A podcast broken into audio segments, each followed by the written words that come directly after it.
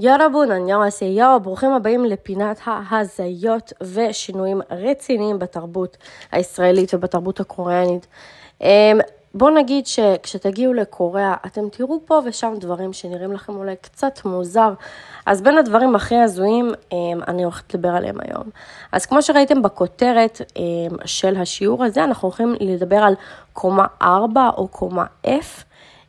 אז כן, באמת, כשאתם מגיעים לקוריאה, הרבה פעמים תראו במעליות או במבנים, תראו שבמקום שיהיה רשום 4 במספר של הקומה, אתם תראו שרשום F. אז למה זה ככה? למה זה קורה? למה זה F? אז כשאנחנו אומרים מספר קומה בקוריאנית, אנחנו נשתמש קודם כל במספרים הסיניים, אוקיי? אנחנו נגיד סה, סבבה? אז סה זה כאילו 4 בקוריאנית, למי שעדיין לא הגיע לשלב שהם לומדים את המספרים, אז תשימו לב, אוקיי? או שלמשל, קומה 3 בקוריאנית זה סם, וקומה בקוריאנית זה צ'ן, אז זה יהיה סם צ'ן. אוקיי? עכשיו, מה שקורה עם המספר 4, אוקיי? במספר 4, הרי כמו שאמרנו, זה סה. עכשיו, סה, במספרים סינים, אז זה מאוד מאוד דומה למילה שמסמלת מוות בקוריאנית ובסינית.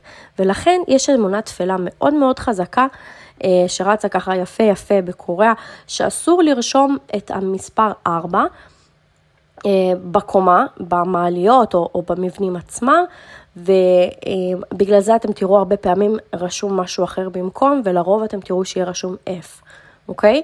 אז לא להיבהל פעם הבאה כשתיכנסו למעלית ותראו F במקום 4, הכל בסדר, זאת הסיבה.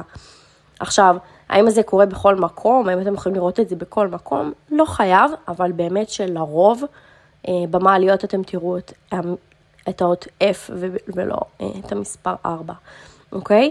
אז זהו, הבנו? אז אם רשום F, אז זה במקום 4, ועכשיו אתם גם יודעים למה ומה קורה עם הדבר הזה. איך תדעו, אמונות תפלות לפעמים ממש ממש משפיעות על כל מה שקורה סביבנו, מה נעשה? עכשיו, מה אתם חושבים על זה? זה מה שמעניין אותי.